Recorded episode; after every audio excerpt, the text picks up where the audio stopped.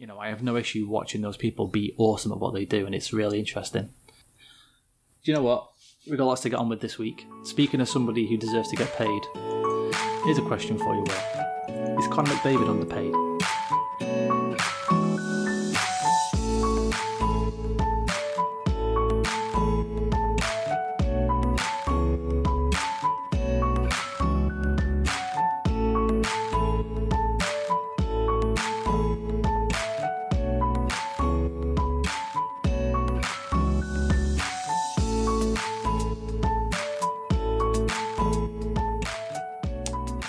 Now that that question in itself has different layers and different sort of um, ca- caveats or, or circumstances that you need to apply it to. Is he underpaid in the NHL?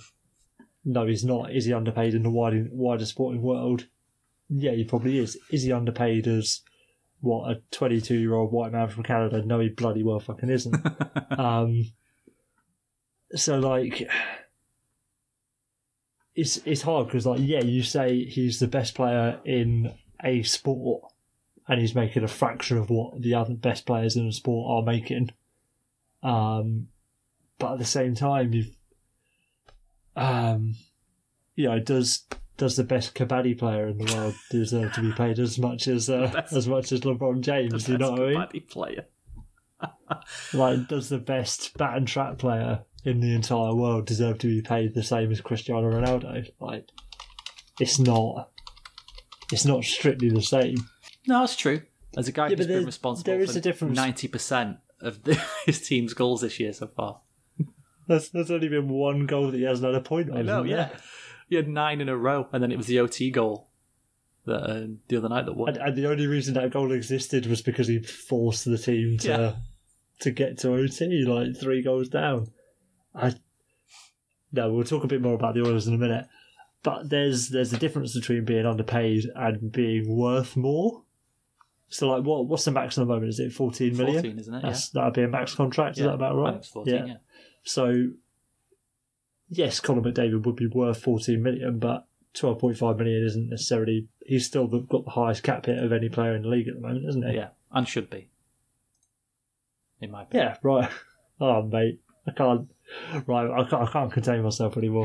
I cannot fucking believe that it's actually happened. It's actually happening. Like you're going to say. before the Oilers drafted McDavid, it's like, well, it's all, it's all sunshine and lollipops from here on out for the Oilers. They can't fuck this one up.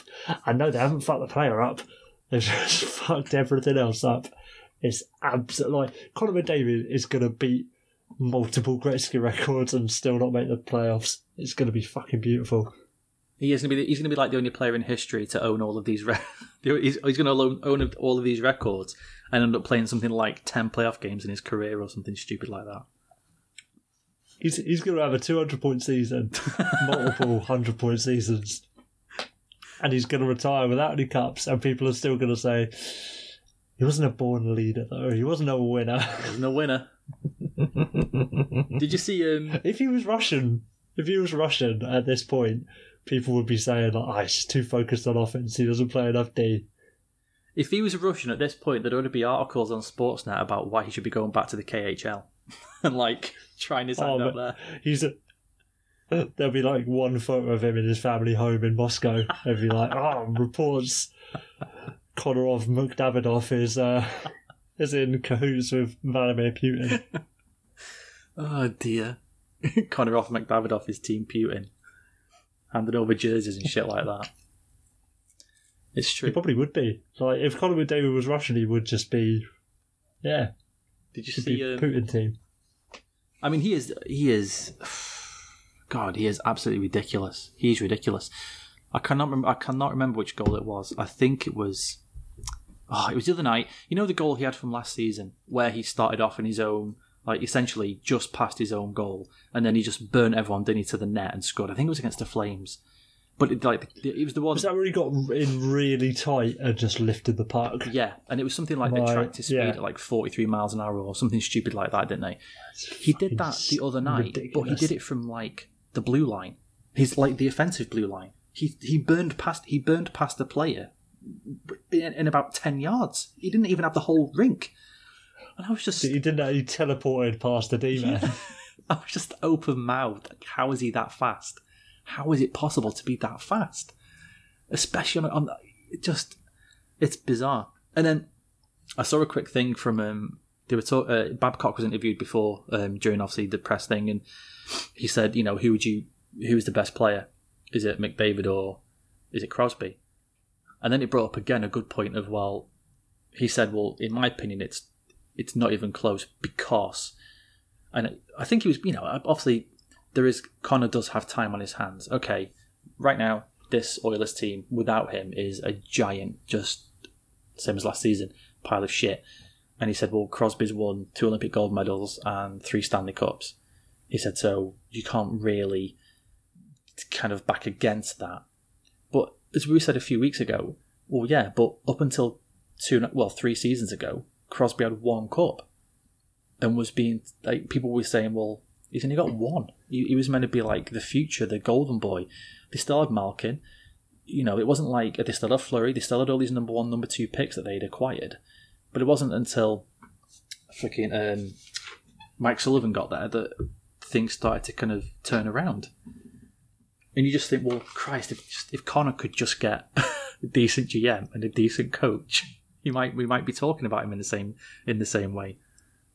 But he's ridiculous, absolutely ridiculous. I hope he carries on. I hope Chiarelli is like the next Garth Snow, just never gets fired. Like He's got his secret Connor 25 McDavid's gonna he's gonna retire before Chiarelli gets the sack. Are you buying That'd into just this? be Uh, beautiful, wouldn't it? are you buying into this McDavid versus Matthews hype? Of course, I'm fucking not. Like, yeah, Auston Matthews is perfectly good, but like, I don't. He's great. You know, Auston Matthews is a great player, but what if what if it was Jack Eichel in Toronto? You know, like, what if it was Tyler Seguin in Toronto? What if it was I don't know, Andrei Kopitar? Like, you know, name another quality centre. Like Auston Matthews is a fantastic centre. Don't don't misconstrue that in any way, shape, or form. But like, he's not Connor McDavid. No. He's not Connor McDavid. No. There's only one person that's Connor McDavid, and that's me. and then Connor is a close second. But um, yeah, like it's it's- it is what it is. Like you've always got to have so, when there is one definitive best player in a sport, there's always going to be like, yeah, not even pretenders. It's not like Matthews has come out and said, "Oh yeah, I'm the best player in the world." It's it's media pretenders. You know what I mean?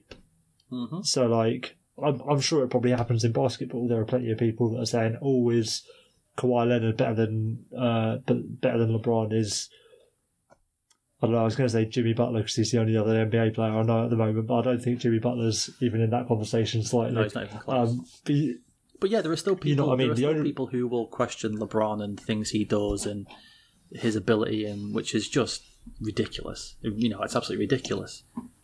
and and it's I'm sure it's happened in football before. Like, yeah, the only reason it's not happening at the moment is because we have Ronaldo and Messi to play off each other. If it was just Ronaldo or just Messi, you'd have people saying, "Oh, is Harry Kane better than Messi?" Is Yeah, totally. you know, whatever is Danny Drinkwater better than Messi? Like, it's. I wish Danny Drinkwater was the best player in the world. That'd just Hey, be. dude's on a fucking. That'd be beautiful, dude's on a it? Premier League. Can't be that bad. It's, he's average. He's average. Average at best. Is David uh, Luiz won a Premier League, didn't he? yeah. Is Auston Matthews uh, in the top ten in the league? I don't fucking know. Like, see, I don't, I don't know. I don't know. So, Well, what's your hot Crosby with David. I'm going to say no. Probably not, to be honest. Well, Crosby with David Carlson. Um, see, then I, I, I don't know what. The thing is, Kessel? we're taking him. No, not Kessel. Malkin. Like, you look at you're taking players out of. It's the same thing that we said before. Like you take McDavid. Yeah, it was like the MVP race last year. Is McDavid the MVP? No, but is he the best player in the world? Yeah, by miles. and does, yeah, and obviously the best player in the world is more valuable to a team than Yeah, No, it's so stupid. I don't know, not the best player in the world. It's, it's hard. It's all it's all tiered, isn't isn't it? Really. But if you take Auston Matthews out of the Leafs at the moment, and they say you take Auston Matthews out, and they just have Tavares, But then if they haven't got Matthews, maybe they've got Nylander then instead, and it's like in that weird kind of um, what's the word? Sort of alternate universe. Are they still as good? And Are like they still crushing teams like at the moment? Tavares would be getting more minutes. Like you can't you can't say that.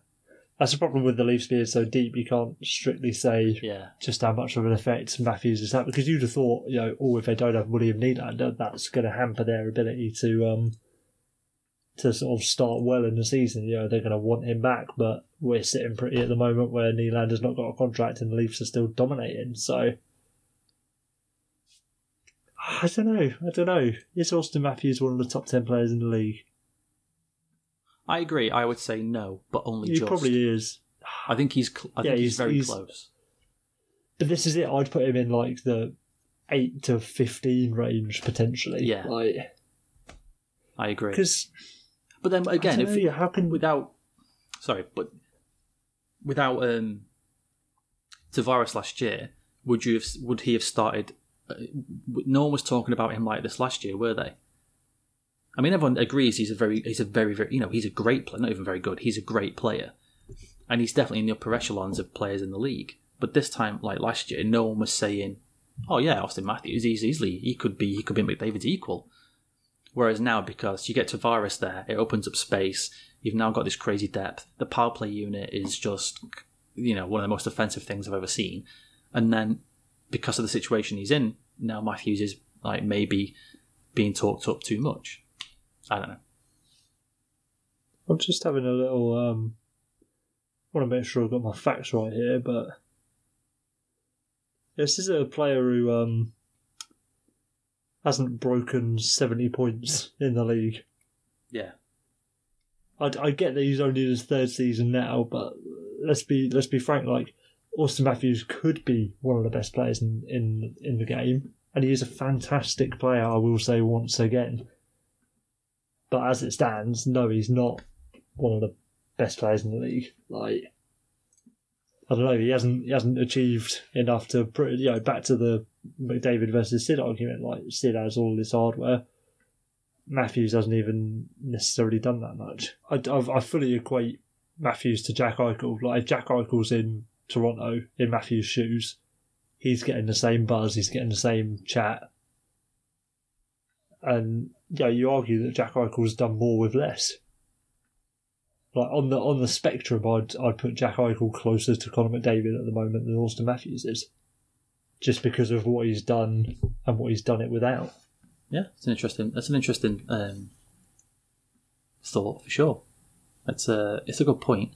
Um, I was reading uh, Thirty One Thoughts um, yesterday, and they were talking about McDavid's ice time, and how he's just he's just basically being asked to carry every single second of his team. He's putting in something like twenty two to twenty four minutes a night. I was going to say that when I saw it, it was 24 minutes a night, Yeah. and that is just I mean, and disgusting, it's- it's isn't it? But here's the thing: that's not it's not sustainable, is it? Over the course of a season, you think he's going to get to game fifty or something, and just think, "Oh fucking hell, I'm just I'm done, I'm knackered," and then we're back on him drinking no, Not, not even coconut- actually be. coconut milk and was it white vinegar or something? That guy said. He's like, What, what guy said? What are you talking about? you know, he had the flu, and that guy said to him, "Connor, like, don't go and oh don't get god, the flu jab." So McDavid's going to get to game 15. He's going to be like scratching around local shops in Edmonton looking for like white cider vinegar and Oh, coconut I- milk. yeah, apple cider vinegar. Yeah, it, yeah. yeah. Oh mate, white, white cider. What? Just drinking white lightning? Well, yeah, Ah, maybe. fuck it. Maybe you should go into the ice Give me a three liter bottle of Strongbow. I'll be all right. I'll be fine. But it's not sustainable, is it? And what's going to happen? The same thing's going to happen then. So they're just, they're just going to I fall don't- off. I don't get it with the Oilers as well because, like, I think your comparison to the sort of 2010 to 2015 Penguins is quite apt because they've got pieces. They're just not. I know. See, at least the Penguins were making the playoffs every year. They just couldn't win the cup. Like the Oilers have got good players. Like Leon Draisaitl was a good player. Ryan Nugent Hopkins is a good player. Like some other players are decent players. Like You're struggling now, Hey. aren't you? I feel like, but yeah, I'm struggling a little. Struggling to name a fourth Oiler that isn't Milan Lucic. Um, Same thing. Like all I could, all, in my brain then, all that was happening was Lucic, Lucic, Lucic. I was like, no, shut up, shut up. Couldn't get past it. Jesse Paul, no, he's not done anything yet. Yeah. Uh, um, uh, Ryan, no, oh god, Tate, oh no, he's traded him.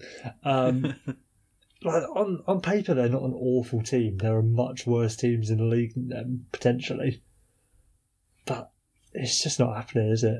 It's just not happening. No. Well, uh, we'll close. I suppose that's what happens when you uh, trade Taylor Hall for a for a second pairing defenseman Yeah. and trade Jordan Eberle for a third line winger who you're trying to play at centre. Ah, Pistol Pete. the Teflon Don. We haven't talked about him for a while, have we? Teflon Don strikes again. Teflon Don strikes again and again and again. Yeah, we'll close out this McDavid chat with a, a great tweet you sent me from um, at Randy Turner 15, which is a, Oh my god, I can't remember what it says, but I remember it being beautiful. amazing. It's watching Connor on the Oilers is like Jimi Hendrix was lead guitar for the Monkees.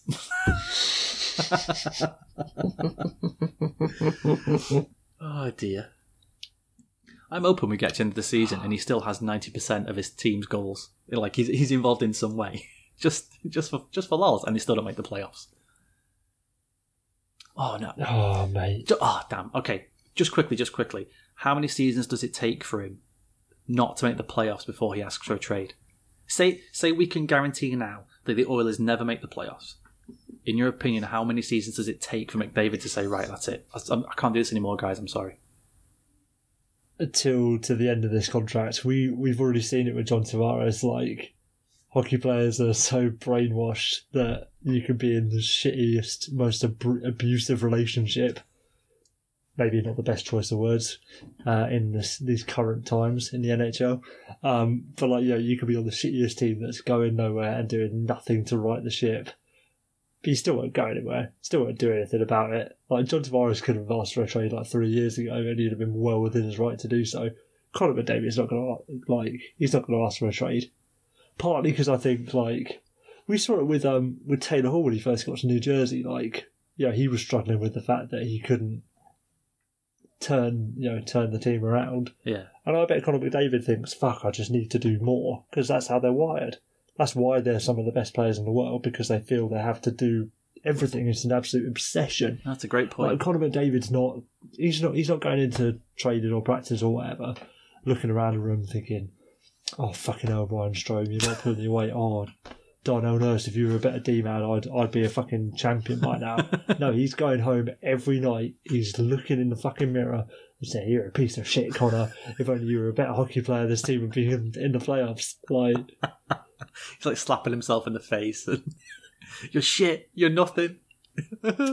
Oh, what's, what's that film from where they're like putting the lipstick on and calling themselves a whore? Is that like Basic Instinct or something Oh, like God, that? I don't know. I don't know. I, I only know the Family Guy skit, which is pretty shameful, but he, he's doing that. He's calling himself a whore and saying, "Ah, you're slow, you're cement-footed, fuck." You're not fast enough. You're not fast enough. I'm hoping he gets interviewed next year after he gets like 150 points this year and they still miss the playoffs. And he's Connor, are you um, are you upset about the team this year? No, I mean, I, you know, I should have got 200 points, really, shouldn't have, shouldn't I? It's all, it's all my fault. I'm like, no, you're so good. You're so good. Now, if you want to reframe the question for me, Dan, and say how many seasons does it take before he turns up for NHL Media Day looking like Matt Duchene last season, that is a question I can answer. And the answer is one more season. Yeah. oh dear. I can't believe I'm going to say this about a guy who makes 12.5 million a year, but Paul Connor, I just feel for the guy. What a poor, It's just, what a poor guy. it's like being You got to be so. It's like being a child genius at primary school, and you're just sitting there thinking, "What am I doing with all these idiots? Look at them all playing with their jelly molds and sand. You fucking numpties! Get me to Oxford, for fuck's sake!" I hope that somebody in the NHL is like safeguarding for Connor, you know, because I think he's at serious serious risk of depression. I did hear from somebody on the DL that uh, Connor's mum got kicked in the face by a horse once. I don't know if that's uh... It's not even fun. shout out, shout out to that lady again. Poor fucking woman. Oh. Jesus Christ. all right. Um, Just uh, okay, because we just touched on the Leafs. Then quickly, a quick thing. Uh, Cal Dubas is off to Switzerland, isn't he, to meet with uh, Willie Nylander to get this whole thing sorted out. Apparently, and I'm hoping Isn't this where all the biggest contracts should be like signed? It's How perfect, can, isn't how can you be signing any multi-million dollar deal and not be doing it in Switzerland or Monaco? it's just it's just perfect. I'm hoping Dubas rang around some places first, like some different countries. Hi, yeah, I'd like to uh, I'd like to book an appointment, please. What's the deal? It's a contract negotiation. Oh, we can't do that here. Sorry. Try Switzerland. They're they're kind of in the middle. They'll uh, they'll Yeah, get you sorry, a nice we're, yeah, we're not really we're not equipped for that sort of thing. yeah. Have you tried the country that's so synonymous with banking It's a fair point. and chocolate? Yeah, there you go. Maybe you'll slide some No, I don't- chocolates across the table too to, to ease him into the conversation. I'm hoping. I'm hoping. Um, Just un- unwraps a bar of like seventy percent cocoa, just snaps off a line, and just passes it, William. That's a Twix. You have to give him like one of the fingers of the Twix. Come on, William. You know what makes sense. You're like, ah, Kyle, you guys. I'm hoping. The, the thing that's been holding up this contract negotiation all this time is that Nylander wants the last Rolo in every single packet that Carl Dubas ever eats. or he just wants Carl Dubas's last ever Rolo. Yeah. You're on, on, on Dubas's deathbed. It's like, all I want is a pack of Rolos to see me off, and Willie Nylander's there like, come on. Leonardo Di- Come on, Willie, Carl. Willie Nylander's like got Leonardo DiCaprio to go to some fortress base in Switzerland inside Carl Dubas's mind to plant the idea that he must have the last Rolo. I was going to say because um, you're saying that because every weekend I buy a bag of uh, like um, oh god, you know digestive biscuits. You know they bring out the little there's like little chocolate kind of ball. Oh, things yeah, the nibbles. Oh, Yeah, yeah, yeah. Georgia always, my daughter always has to have the last one. And even if she doesn't come, like if Sarah's at home and she doesn't come shopping with me, and I go on my own, I still have to drive home. And I always eat them in the car on the way home because I'm an animal. And I get to the bottom of the bag and I have to save the last one and bring it in and give it to her. And that's what's going to happen with uh, with, with Willie and, uh, and Kyle. You get the um the caramel ones? Yeah. Oh god, they're amazing. They're all amazing. I like them all, apart from dark chocolate because that tastes just- like that tastes like feet and it's just gross. Nah, that's animalistic. Yeah. No, it's all about the caramelly ones. They're so so moreish. Ooh. I'm hoping that um, they both sit down and Kyle says, "Right, I'm going to write an I'm going to write a uh, an offer on this piece of paper and slide it across the table to you." Oh. So as he slides it across the table, Willie opens it and it says, "Sign a contract or you're getting traded to Ottawa." and Nylander's like, "Oh shit! Yeah, yeah, yeah, yeah. Where's a pen? I'll sign it right now." Are you uh okay? I've, I find it a bit. go on. No, go on. I was just gonna I was gonna go on from that and say um, I'm gonna say this every single time this season, but every time the Sens win, I am shocked. I'm not even talking feign or fakery of shock. Every time I see the score, I'm like, holy shit, the Sens are winning. I can't believe it. And they won three games already. I'm a, I'm not shocked at, at all. Actually, I think if you Backs to the you'll find anyone who's who's spoken to me beforehand, uh, I've always backed the Sens this season. Said they're going to get some surprise results out of there. You know, they shouldn't be underestimated as a team. Um. Yep. but it's yeah, it, it was always going to happen, wasn't it? With like like with what was it wasn't last year, it was the year before with Vancouver where they went off on a tear at the beginning when everyone was writing them off. Like you always get yeah, even Vegas last season. Like we've we've said for the last year, Dan. Like all bets are off in the NHL now. Like you know nobody knows what's going to happen, and of course the Sens are winning games. Of course they're winning games because they shouldn't be winning games. And that's just that's just how hockey works. That is constant opposite day. Do you reckon all the um, like analytic people just shit their pants every time? Because they shouldn't be winning games, should they? That's all you hear all season is, you know, oh, this team's going to do this and this team's going to do this, and we all make our predictions, but it's not like it's me and you in particular. It's not our life. You know, we, people aren't looking to us for kind of like, oh, see what Dan and Will think. I bet they've got the hot button topics and they know all the statistical. They've got all the uh, stats analysis and all that kind of thing. Whereas you look at somebody. Well, speak for yourself, Danny. well, yeah. we look at some people who are just like almost banking their kind of careers on it that they can predict what's going to happen with all these stats, and it's just not. Well, not yet, anyway. You, you think with every Sens win, Dom, Dom becomes a little bit shakier when he's pressing the send button on his predictions Oh, totally. model, like just starts starts thinking about like yeah the the computer equivalent of gripping his stick a bit tighter. he's getting he's getting the stats yips like in golf you just you suddenly can't put. like oh my god, His like mouse is vibrating when he's holding it. Oh my god, no. it's too much. Um, But then that's that's the beauty of the sport. Like, have you? I, I trust you've you've probably seen that that scale. Um, this is another thing that I'm going to butcher on the podcast.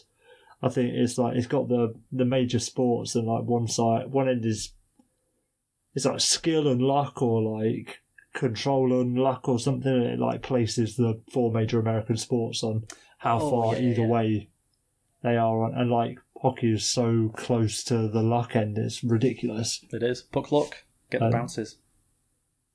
It it really is. It really is because there are so many different um, different factors in uh, in hockey that are just out of people's control. Really, you know, not to bloody explain the basics of hockey to people who are listening to what I'd I'd label as a niche hockey part podcast at this stage of the game, but like this is it. Like it, it is a game of chance.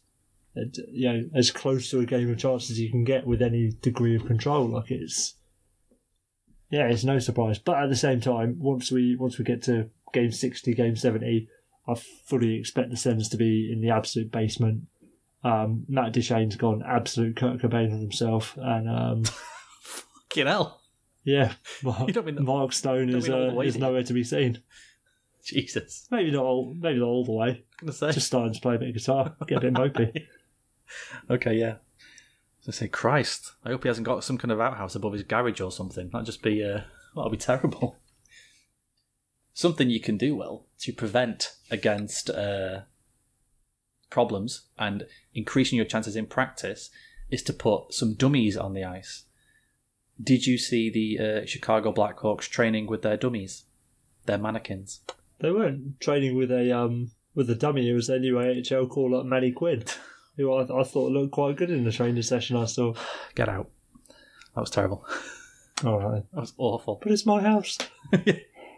I, I can't even take credit for it. I forget who I saw who did that. Maybe it was Pavel Barber. But um, I mean, yeah, it's an interesting. It's, it's a, I, I thought it was a player to start with, but um, yeah, it's an interesting because what what's the idea? It's uh, I suppose it can do a different, a few different things. Like the forwards makes them change the angle of their shot and stuff, and and then for the goalies, it's giving them something to, to work around and try and see the puck past. Exactly. I mean, there's, So- there's no, there's no, um, what's the word?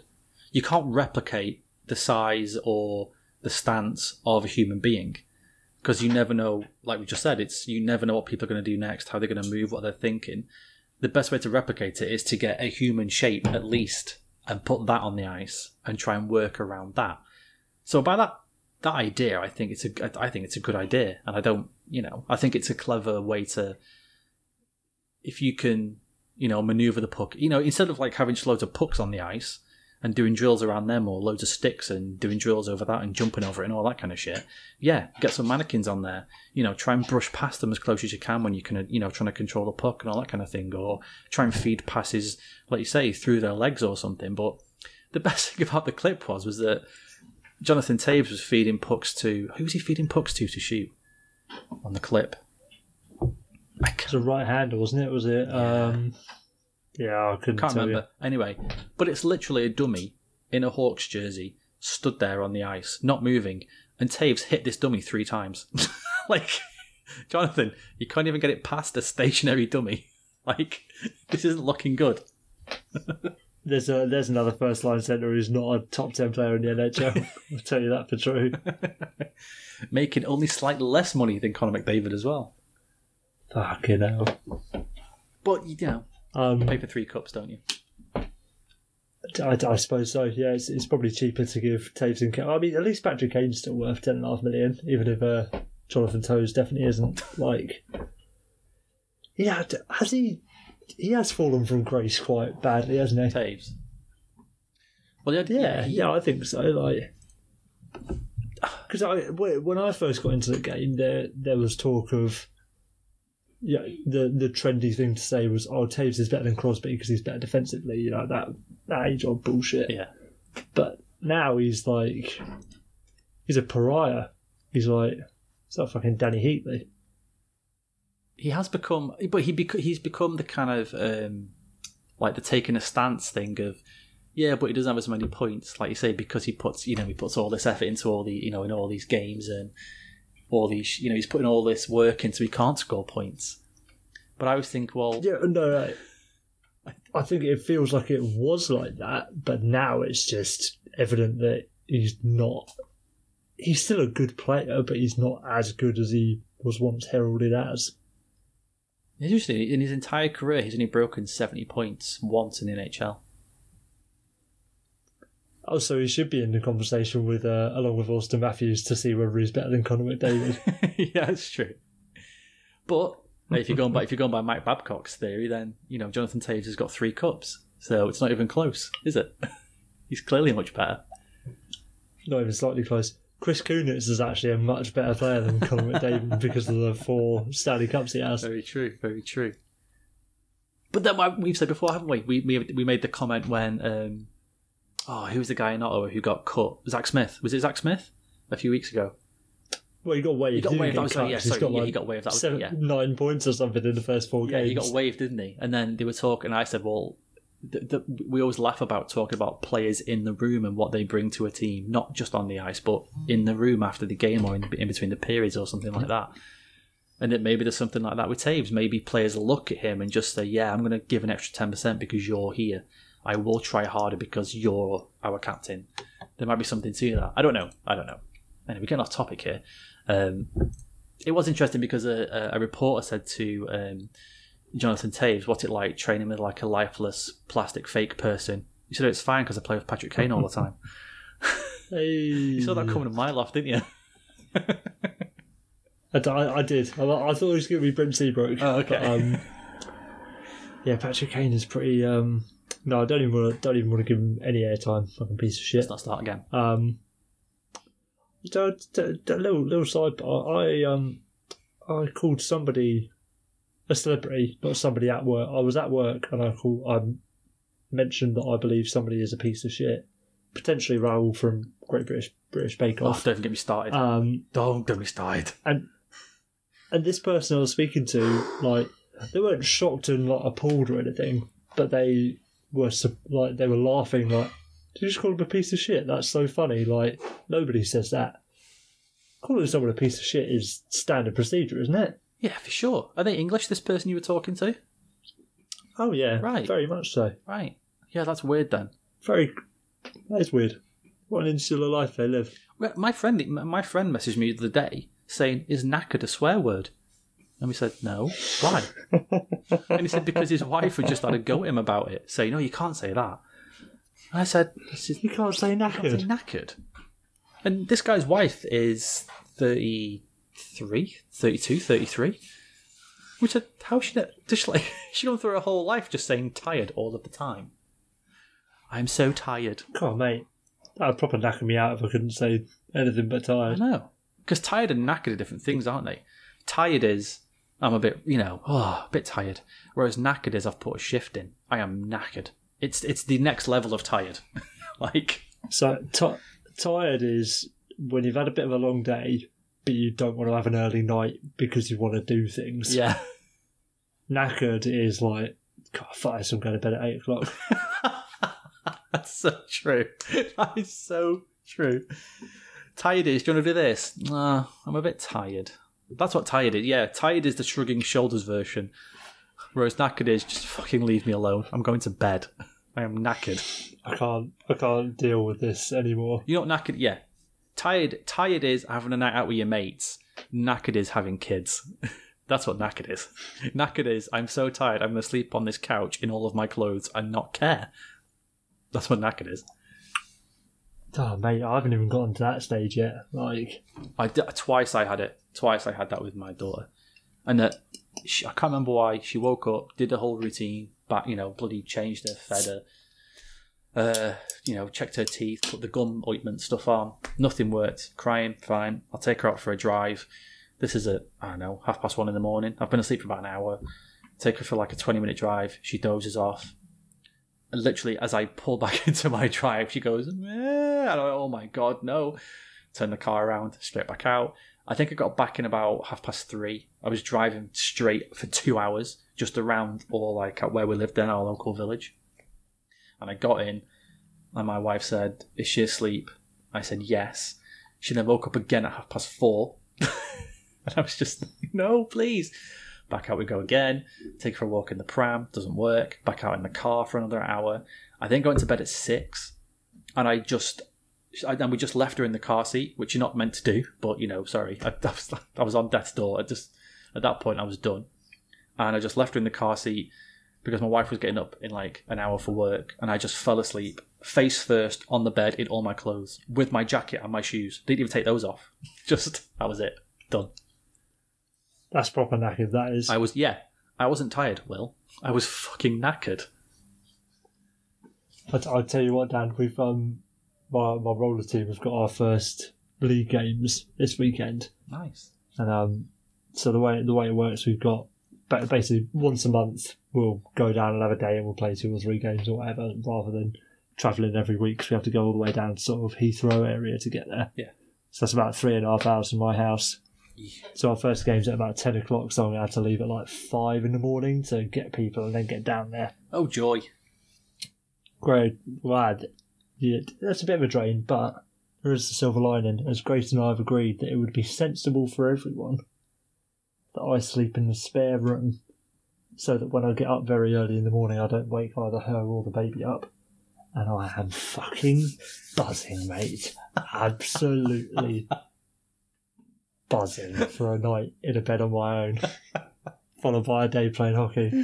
Oh my god. Oh god, we're such bad people. I'm so the same. I'm so the same. Okay, so I get my wife just left the room, thank God.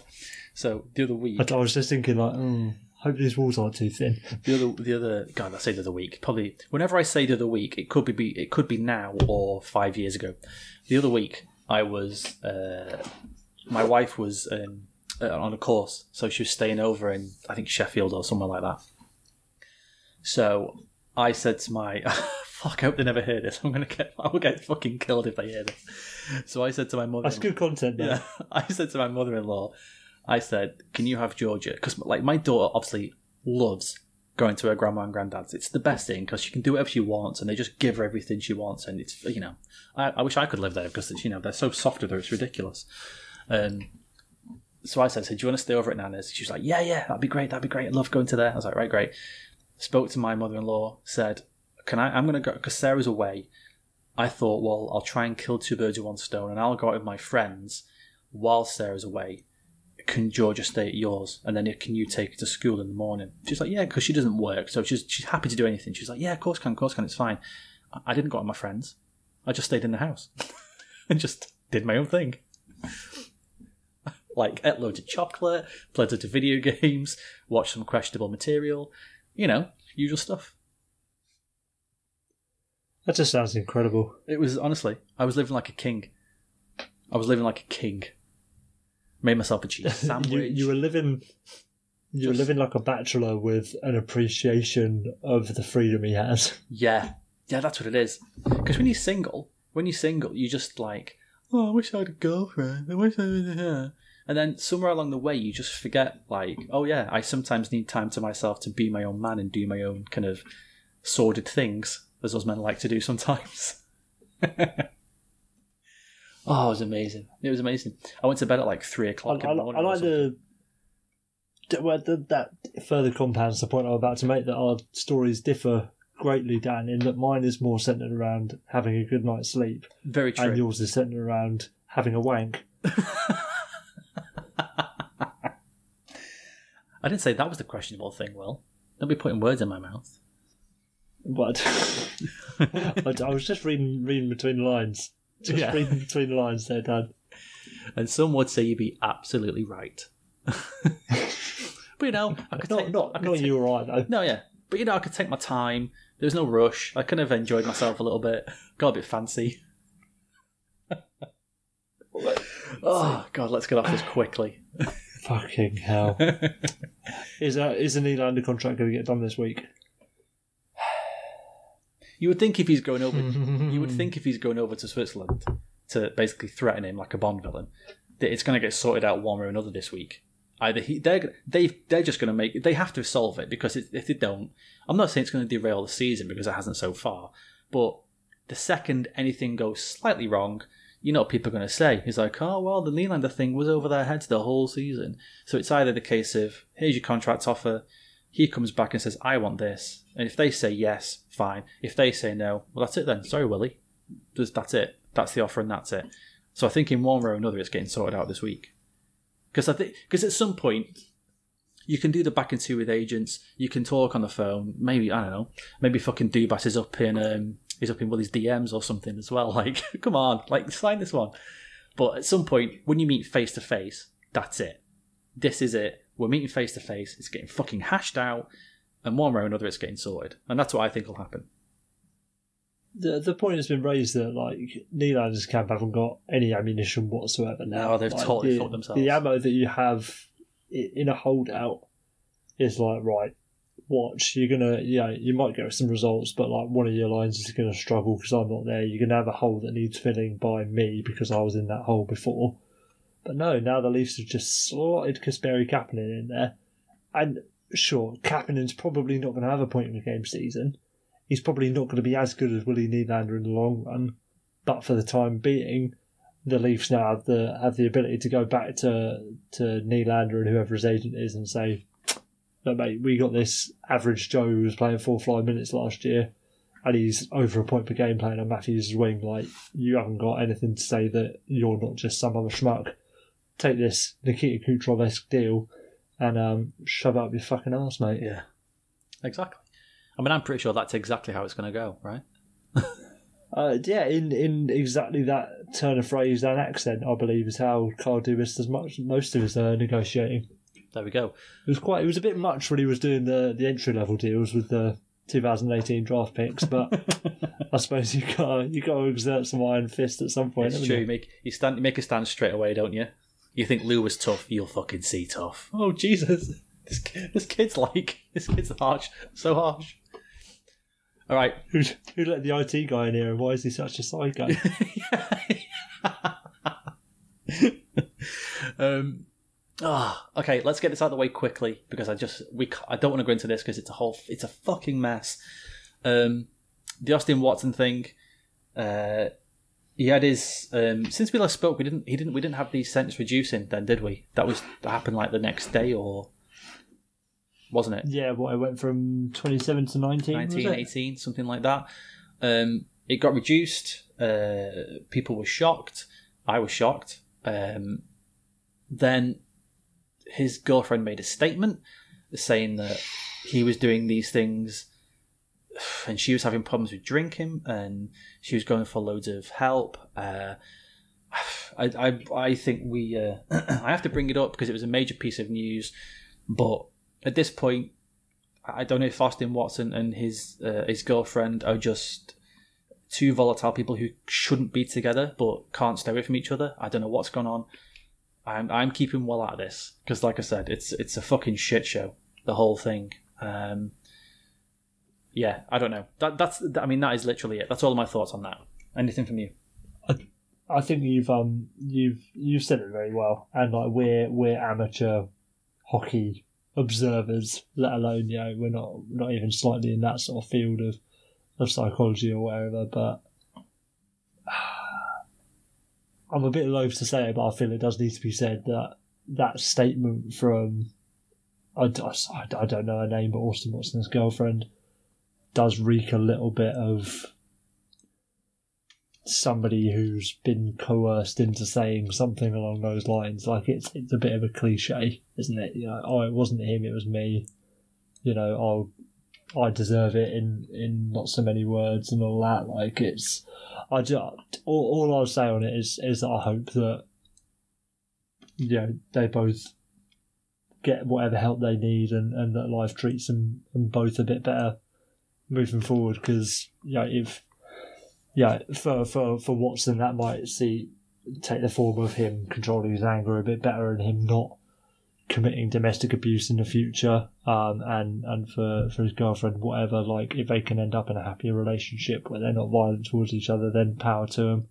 Uh, if it means her getting the hell away from him, then then good on her. I just hope they're all alright in in the future, you know. Um, yeah, but with, with the with the suspension being reduced, it was a, an independent arbitrator, wasn't it? Yeah. Uh, I, I can't I can't remember the guy's name. It was Shia something or whatever it was. I'll find it. Um. But there was a bit of bit of backlash towards it, and there's there's talk that because he's I think he made a controversial ruling in the NBA.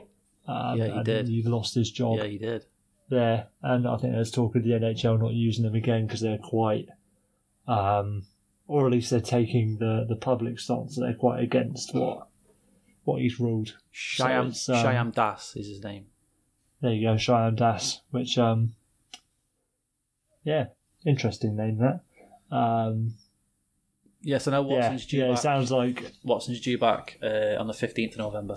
Now, how many games of the of the Preds played now? Five. uh, something like that. Mm. So yeah, yeah, horrible situation, horrible situation. Um, but yeah, it looks like that arbitrator probably won't be used by the NHL again. No, Uh, which I don't know. I don't know if that's a good thing or not. Whatever. Anyway, let's move on. Um, not into not into great news, but uh, again, uh, Elias Pettersson. Elias Pettersson, centering pass off the stick of Eriksson. Puck cleared to the line, held in for a moment by Stecher. and Pettersson is injured behind the play. I didn't see what happened. Slow to get up and woozy. And they'll stop play as Oh fucking hell! It's it's a bit like in in McDavid's first year, Brandon Manning like Yeah, mur- murked him into the end balls and, yeah. and broke his collarbone, so he only played forty games or whatever it was. So it's like, I don't know, I don't know. Like, I remember when when I first started watching the sport and noticing that you know people take liberties with rookies. I sort of I quietly enjoyed like, ah yeah, fuck you, you're not, you know, you're new to the new to the to the NHL sort of thing. Like, you know, let's let's all rough the rookies up sort of thing. But it's, it just reeks it because it's always fucking. I don't. Mike Matheson is a good D man. He's not. He's not shit like Brandon Manning was, but there is an element of. You know, it's slightly shitter players taking liberties with particularly skilled players, and and for it to end in a, in a concussion for Pettersson of all, you know, I'd I'd sooner see him break an arm than have a concussion. yeah. It's just fucking. It's just a shame, isn't it? I was watching. Um, did you watch Behind the Glass? The the the, the Devils um, training camp show. No. It was it's, it's on YouTube, so you can watch it. It's on YouTube right now. I think there's four parts, and it's um, about them gearing up for this for this season. So it shows their the last episode I just watched tonight was about the um, playing Edmonton in uh, Sweden. Um, Really good, and it was show you know like all the rookies and you know guys who'd been in the in the team and then drop it down to the HL trying to get back into the team. And of course, his name escapes me now because my because my own uh, bloody brain traumas that are probably undiagnosed. But one of the guys was essentially told, you know, like go out there and make a name for yourself.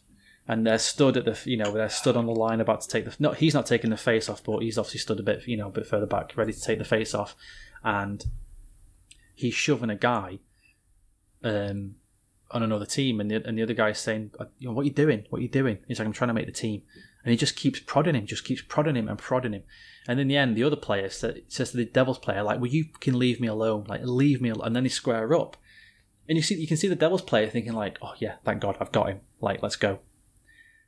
And it's still there. It's still there. He was told, like, he wasn't told go and hit people, but he was told get out there, cause problems, get in people's faces, you know, be an agitator, be be an enforcer kind of role, basically, be an agitator. And it's That still prevalent. that sort of message from the higher ups is what leads to things like the Patrick Sieloff hit on um, Clarke MacArthur a couple of years ago. Yeah. Which effectively ended MacArthur's playing career. Yeah. And like, it's dangerous, man. It's dangerous. Telling, telling. Because uh, frankly, there are some hockey players that aren't meant to play in the NHL. It's true. Yeah, I'd, we we like a, a physical game. We like a you know within limits a violent game because you know body checking is a violent act, whether it's safely done or not. It is part of the excitement of hockey, but we we should be well beyond the po- point of saying to people, you know, go out there and fuck somebody up so you can get your name on the back of the jersey, sort of thing. Yeah. Like, so you can get your number on a stool. Like, it's just archaic, absolute knuckle dragging. I mean, luckily Pettersson should be back um, in a couple of days at this point by now, shouldn't he? I think he's got know, probably four or five days left, and he should be. I think it was seven to ten days. I think so. Well, that's the hope, but it's a concussion, so you never Oh, know. yeah, like, true. Good point. Good point. Well, yeah, not that I need to tell you that, but like, and, and with the with the Mike Matheson thing where he's like body slammed into the ground after hitting him into the boards, like it's just, know, obviously context doesn't matter all the time, but it was what the third game of the season, and it was purely out of frustration. I, I, I want to believe Matheson when he says there was no intent to injure, but there was intent to to do harm. He did want to take frustration out on Pettersson to say, fuck you, don't think you're going to be able to get away with doing that again. Like, sure, I, I, I completely believe he didn't want to concuss the guy and get him injured, injured, but he wanted him to go back to the bench and think, "Oh, I don't want to tangle with Mike Matheson again. Yeah, I'm not going to try. And And, I'm even not then try and murk him again. It's like, I, I don't know if I've made this point, um, point before on the podcast. I think I might have even as recently as last week, but some guys that I play with who played ball hockey and roller hockey as kids when it was checking, and they were like, you know, teenagers sort of thing. They they say that back then, when you were hitting someone, it was always the intent to not intent to injure, but the intent to hurt somebody. Yeah, That was how you learn how to, you know, not even learn necessarily how to do body checks, but that is what is seen as a good body check. You know, not just a, a rub out along the boards. It's a big hit that leaves someone thinking, "Fucking hell, that is not something I want to do again." And that has to be a, a an element of it, and you know, part of the part of the idea behind hitting for a lot of people. I think. I agree, and I think I know I, I don't understand because Mike Matheson's saying like it wasn't my intent to do this or do this or do this, but if you watch that playback, what's your intent then? When you after you after you check a guy and then you slam him down on his like the top of his back and his head, what is your intent then? Like that's not a hockey play, you know. And I think it's all very well and good coming out and saying I didn't mean to do it and all that kind of thing, but you did do it, and it's just an absolute. And this, you know what? I'm going to say, but Charlie McAvoy did the same thing last night to Johnny Gaudreau. He fucking absolutely crushed him after the puck had long gone, because Goudreau had earlier sort of like taken the piss out of him basically, and gone round him, and McAvoy just fucking cleaned him out. And it's absolutely, it's not as bad, but I would not be surprised. I would not be surprised if McAvoy gets a suspension, and he should because it was fucking done. Did uh, did Matheson get a pair of games? Yeah, he got two games. Yeah, there you go. Which which is good. It's good to see player safety like actually taking that sort of stuff seriously. Yeah. Um, Matheson said as well he's been in uh, he's been getting death threats and fucking all kinds of things. There's people saying they wished. I didn't. Uh, it was just uh, an article on Sportsnet, so but there was people saying they wished he'd get cancer, and he fucking he took a pic. You know, he'd done something bad because hell. people were like, people were slagging off his dog. So like, you know, you've done something bad when even your dog's getting it because people just you know you know people like with their dogs. It's ridiculous but they were saying things. He took a picture and he was um, it was his dog in a uh, in a jersey, and people are writing back like, you know, I don't care about your fucking dog, and who gives a shit about your dog and all. Oh, whoa! I know. I was like, whoa, hang on, hang on. Steady on. All right, all right. You know, wishing a deadly disease upon a man is one thing, but Yeah. say you don't like his dog, that is too fucking much. Yeah, I'll wish diseases on people all day, but man, I ain't messing with no dogs. That's like that's sacrilege. But then on the Sportsnet article, it, I gotta say, it was whoever sent this tweet is hilarious. Um, so him, picture of this dog in the jersey, and the tweet underneath said something like, "Who are you're kidding? You're definitely a cat person, you ginger." Expletive. That's amazing because everyone hates cats. and gingers. And gingers, yeah. Apart from me, I, lo- I fucking love cats. I think they're awesome. But that's that's amazing. You're definitely a cat person because you couldn't because no nice person because no horrible person who does that kind of thing could ever own a dog. then you have to be the sort of insular um, sociopath that owns a cat. Yeah, exactly, exactly. Something that was brought out of it was, um, and actually, and I wished, I wished, I went back to try and find the tweets, but I couldn't find it. Was um, the weight difference between them, and should, and I'm just again, this isn't me putting this out there, but I like to play both sides just to kind of get a general consensus and to see your opinion as well sometimes.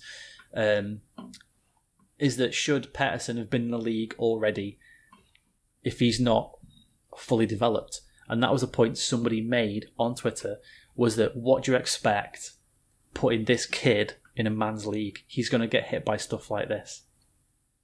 And then the same thing happened last night with McAvoy and Gaudreau. Was that if McAvoy does that to someone else who's not, you know, Johnny Gaudreau, it's not as bad. And that's an interesting take. Not one I agree with at all, but I just wanted to get your thoughts on that. It's not fucking boxing. I know. Like, it's not. We don't have weight divisions. Like, you know, oh, you. Like, like the junior leagues are based on age. It's not like, oh, once you're over 180 pounds, you can move up into the NHL. Like, and, and, and, and further to that, these are illegal plays that Matheson have, and McAvoy have made. Yeah. Like, I, I, I don't know what to say to you. Like, I wish I could find the guy. I don't- I don't- wish I could find the tweet because he was just he just kept doubling down, and by the end he was like quintupling down on his hot take. Just kept saying things like, "Yeah, well, he should have spent a bit of time. He should have spent six months down there on a weight program." like, like what? Like, like, like he's training to for like he's training for like the Arnold Classic or something in bodybuilding. Like, what what should he be doing? Uh, You, can you can be the biggest brick shit house in the fucking northern hemisphere, and if you get if you get rock bottomed onto your neck and the back of your head, it's probably going to do you a bit of damage. Unless you get like some insane like skull muscles that somehow protect you. So some unheard of feat of human evolution. That's just it's fucking moronic, isn't it? That's- Just insane, wasn't it? no. Was it was it apple cider vinegar guy? No, but he has sent a homeopathic remedy kit to uh, Elias Pettersson's house, full of like acai berries and goji berries and stuff like that. Probably. Yeah, if you just have some of this um Ah, what's the what's the shit? Oh, I don't. Fucking whatever. Dandelion juice. Next topic. yeah. No, like it's like a type of type of salad they have. Oh. I say they. Them- Yeah. yeah. It's like a whole uh, Them. whoever they are. Them people with their healthy foods. Uh, What was that advert that so, I was going to say they again? Somebody, some company did. It was like they had a bunch of bunch of they walking around. It's like a group of people labelled as they. oh God. I feel like it's car. It's like car insurance or something, isn't it? Probably is. All adverts for car insurance. It's Feel like- ridiculous. That's exactly what I was going to say. Fucking hell, it's insane. You know, me and my wife play this awesome game sometimes, or we'll try and guess what something's for. Oh, have you seen the? um So the start of the advert, we have no idea. Obviously, you know, we both. And I say, "Have you seen this advert?" She'll go, "No," and I say, "Right, what's it for?" And we have to try and work out what it is, and it's never what you think it is. There's the one where all the clothes and things are floating through the air, like the bag from America. Uh, what's the Kevin Spacey film? Um, American is it American Beauty? Yeah, it sounds about right. Yeah, right. there's like the plastic bag floating in the air, and some guy's like, "Oh, it's the most beautiful thing I've ever seen." And there's loads of clothes floating like that around and around. And she's going, "It's got to be for like Persil or Ariel or some fucking clothing stuff." I was like, "No, it'll be for this, this," and it was like IKEA. Like, what the fuck? What's that got to do with IKEA? And then the other one was um, the new John Lewis advert where they do Bohemian Rhapsody at the kids' Christmas play. And it's a whole, it's a whole, yeah, it's a whole kids' Christmas. The advert's like two minutes long. It's a whole kids' Christmas play, and they're doing different, different parts of the, um, the the the kids sections are doing different parts of Bohemian Rhapsody, and it's a phenomenal advert. Don't get me wrong, it's so really clever and really well done. And we just were guessing everything. At the end, it was like John Lewis. Like, fuck off, John Lewis! You've got to be kidding me. But yeah, it's all it's all fucking it's all car insurance and shit like that. Just pointless shit. There's an advert that's pissing me off at the moment. Pissing me right off. I don't see many adverts at the moment. It's only only for the Bake Off that I really watch terrestrial at present. I'm staying calm. There's an advert. Um, don't don't even get me started on the fucking those like Amazon Echo adverts leading in and out. Oh But um, yeah, don't get me started either. I think it's for like that one. I was like, "Oh, Nan, do you want to come round for tea?" Nah, sorry, sorry, love. I'm too busy shagging this pensioner. Fucking steady on, and Leave it out. um, it's it's an advert for ah, I I don't know. It's like a blinds company or something, or like um, or like a bedroom furnishing company, or some some shit like. Like not IKEA, but Okay. I don't know, like whoever it is. but the the premise of the advert is I can't remember, but like half of it is a bit dull and the other half's a bit more funky, and it's like you know have I d- whatever whatever that shit is. The bit that pisses me off is right at the end. This woman goes into her son's room, and he's asleep. And there's, there's like a young boy, like you know, maybe four or five years old, you know, young enough to be put to sleep by a parent. Goes in, he's asleep, middle of the night, and she like pulls his blinds down. It's like, love, what what are you doing putting your baby to bed and not putting the fucking blinds down in the first place? What the fuck is wrong with you? He's not asleep. His fucking retinas have been burnt off by the sun blasting in through his bedroom window as he's trying to get to sleep on the summer evening. He's actually suffering from hypothermia because you haven't kept the heat in by uh, by pulling his blinds down. Oh, dude! And there's a fucking lamp on. It's like, what? What are you doing? What Well, yeah. are you like? So the lamp was on before he went to sleep at like six o'clock at night with the sun shining in through his window for no reason. The lamp was on. Hey, he's having a Ludovico treatment of a fucking torch shining in his eyes. All right. Do you know what? Maybe that was our argument as well. It's like, what's the point of shutting the blinds if I've got this lamp on in here? Ah, Jesus Christ. Do you know what gets me? There's fucking one advert right now I cannot fucking stand. And it's a dad with his daughter and he's teaching her how to do things and you know, it's I can't remember I can't remember what he's teaching her how to do, but they're having like a day together. And they get to fucking McDonald's and he's looking at the touch he's looking at the touch screen thing to order the food and he can't see because he must be some kind of fucking moron where like checkout is or pay for food. So the kid pushes it and he looks at her like, oh, she's all grown up. Fuck off. Fuck off. That's the point. You look at your daughter and think, oh, my girl's all grown up. When she fucking finds the checkout button at McDonald's, oh my god. I want to shoot my TV when I see that, and I'm a cheap bastard. But Christ. Oh. drives me To, mad. to be fair though, but those screens are well too big. Like it's it's too much for me. I can't take it all in. But you can't see You have to pay. stand so close to it. You can't see pay. Look up at is it at the top? No. Look down. There it is. And it's it's not that. It's just the look he gives his daughter. Just that look. I want to kill that man. I don't even know him. Shout out to you if you're out there, but I'm after you. like, look out. If you ever I'm fucking. if you're walking through town, mate, and you fucking see a, an automatic blue Yaris coming towards you, look out the way because I'm gunning for you, mate. Jesus Christ, that advert infuriates me. Absolutely infuriates me. Ah, dear. How do we get onto this? I don't even know. I'm fucking dying over it. Uh, Hey, speaking of car- hey, speaking of cars, you know why the Carolina Hurricanes are doing so well, don't you, Will? oh my, don't. because they all drive pickup trucks. They all drive pickup This is. trucks. I know, I know you've been doing little bits here and there. You've got to splice this this quote in because. Oh I couldn't do it. I couldn't. It's not on YouTube. I couldn't. I couldn't rip it from Twitter to get it into the show. I'll try again tonight. but It's the most ludicrous thing I've ever heard in my entire life. Like, is he is he the colour commentator for the game? I've even forgotten the guy's name. Was it Tracy? Oh, what was his name? Tracey Ullman, God, I don't know. Tracey Emin. Tracey Emin. Yeah. Hang on. You you you talk. I'll uh, I'll find it quickly. It's right here. So um, I don't know the uh, the words word for word, just because um, I'm Trip- not that much sorry. of a nutter to think It's Tripp Tracy, Tripp Tracy. There you go. That is um the person we're talking about. potentially a name. I couldn't couldn't possibly tell you. Dan, have you got the quote in front of you? I don't, but I, yeah, we can. You can pretty much No, get you're to fine. it. We'll, we'll we'll we'll work it out. He's he's basically like it's like a I don't know, not necessarily a TV. Like I think they must have come back from a TV timeout or something. So it's you know one of those shots where they're like scanning the bench. You know nothing's really happening. They're waiting for the puck to drop. And this Tripp Tracy character is going on an absolute diatribe. Basically saying, uh,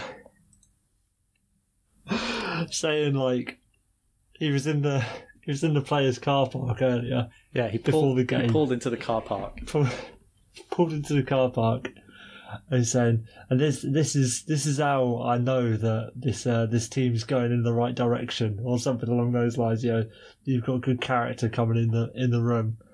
I've seen more pick. Uh, who's he named? Did he say was it Justin Faulk? What he said? Definitely, I thought. I think I thought it was Justin Williams. He definitely mentions Warren Foegele as well, but I can't. I can't remember anyone else. he, he says like, oh, yeah, so and so players always had one. But I've seen more pickup trucks in the in the uh, in the players' car park than ever before, and he essentially attributed Carolina's winning start to the season to an increase in pickup trucks, pickup truck ownership across the team, and uh, that is the most ridiculous thing I've ever heard in my entire life. It's almost like it's almost like we're stupid for not realizing it. The way he says it, he's like, "You want to talk about character?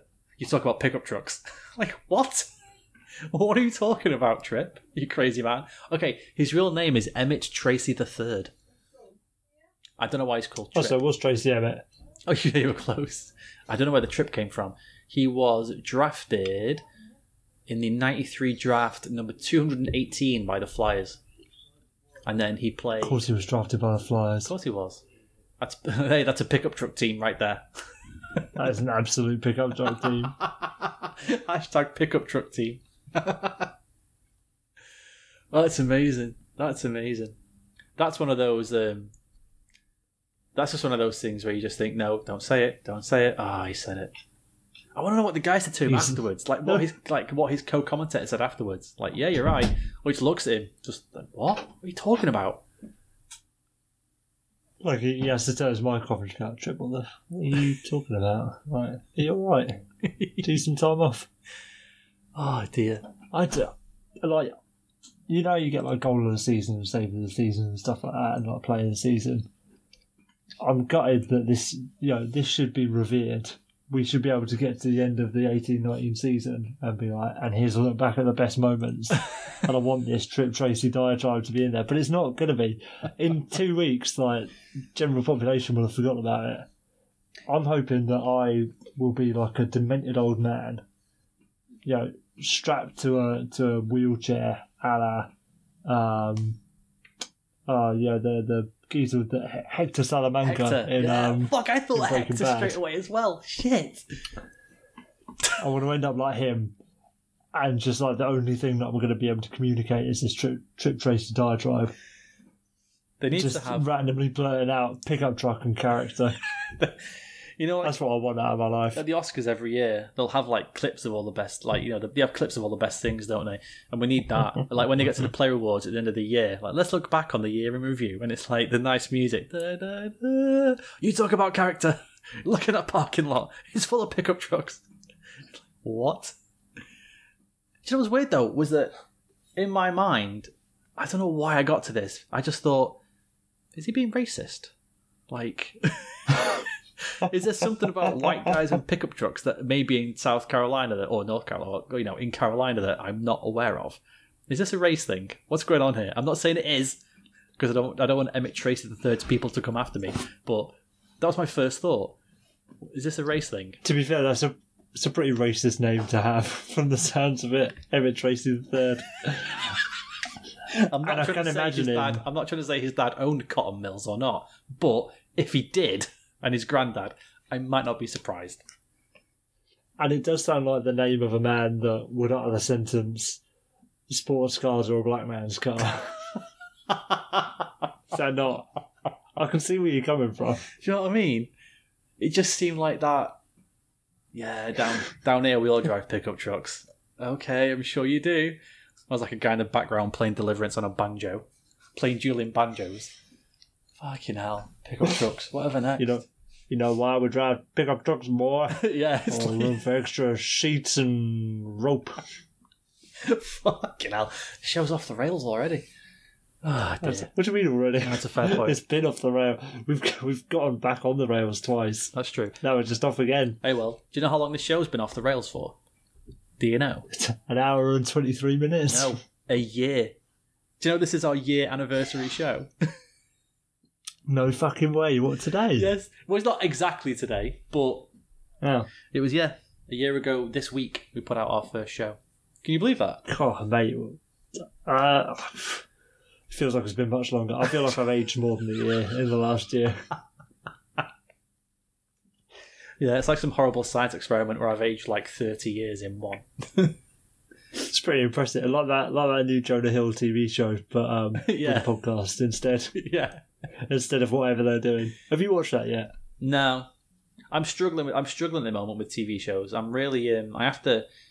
At the moment, for some reason, all I can do is listen to podcasts. I, I'm totally fixated on finding new ones and I don't know, even rehashing some old ones I've listened to for a while. I'm out on TV at the moment, apart from a couple of things. So, so it's, it's like a weekday evening. You know, George's gone to bed. It's like eight o'clock or whatever. I don't know what time she goes to bed. You're there sitting down on the sofa in the living room, and you're like, "Oh, you know what? How about we um listen to the PDO cast?" She's like, "Yeah, that that'd be really nice, Dan. That'd be really fucking nice." Well, no. Here's what happens, right? Okay, so a little little window here is that I have two TVs in my living room. So I have a gaming TV. Oh right. So I, Ah, you absolute. Sc- what? What are you? Twenty four? yeah, I am. Will so shut up, dude. I don't do anything else. I don't like. I don't have like a sports team I play for. Like you, you're going to hockey. I don't go to hockey. I don't go to football. I don't go to the pub because I don't drink. Like all my friends live fucking miles away.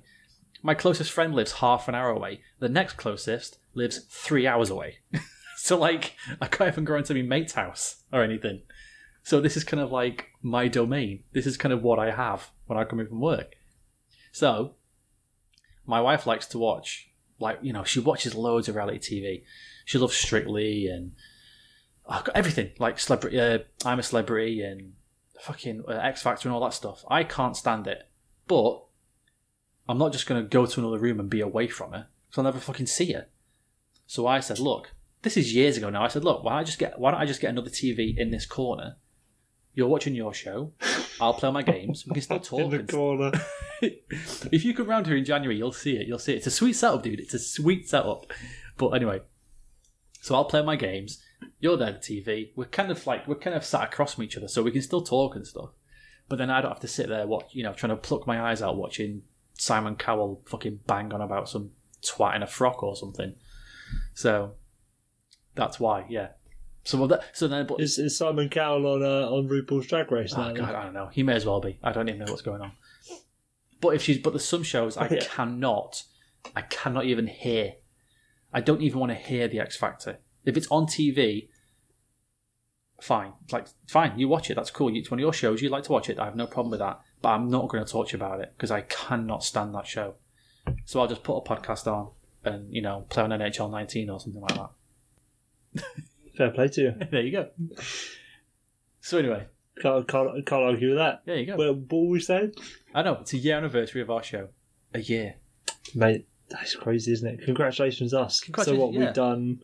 Shout out to us. We've got to be hitting about 50, 50 episodes now, haven't we? I think this is forty nine, something like that. We've definitely Yeah, missed. sounds about right. We've not missed. We've not missed any for a while because obviously once we got the uh, audio situation sorted out, it was much better. Like that fucking back back in the day, Will. All those those many many years ago, trying to fucking do shows via Skype was just an absolute fucking nightmare, wasn't it? Oh, Christ, yeah, mate.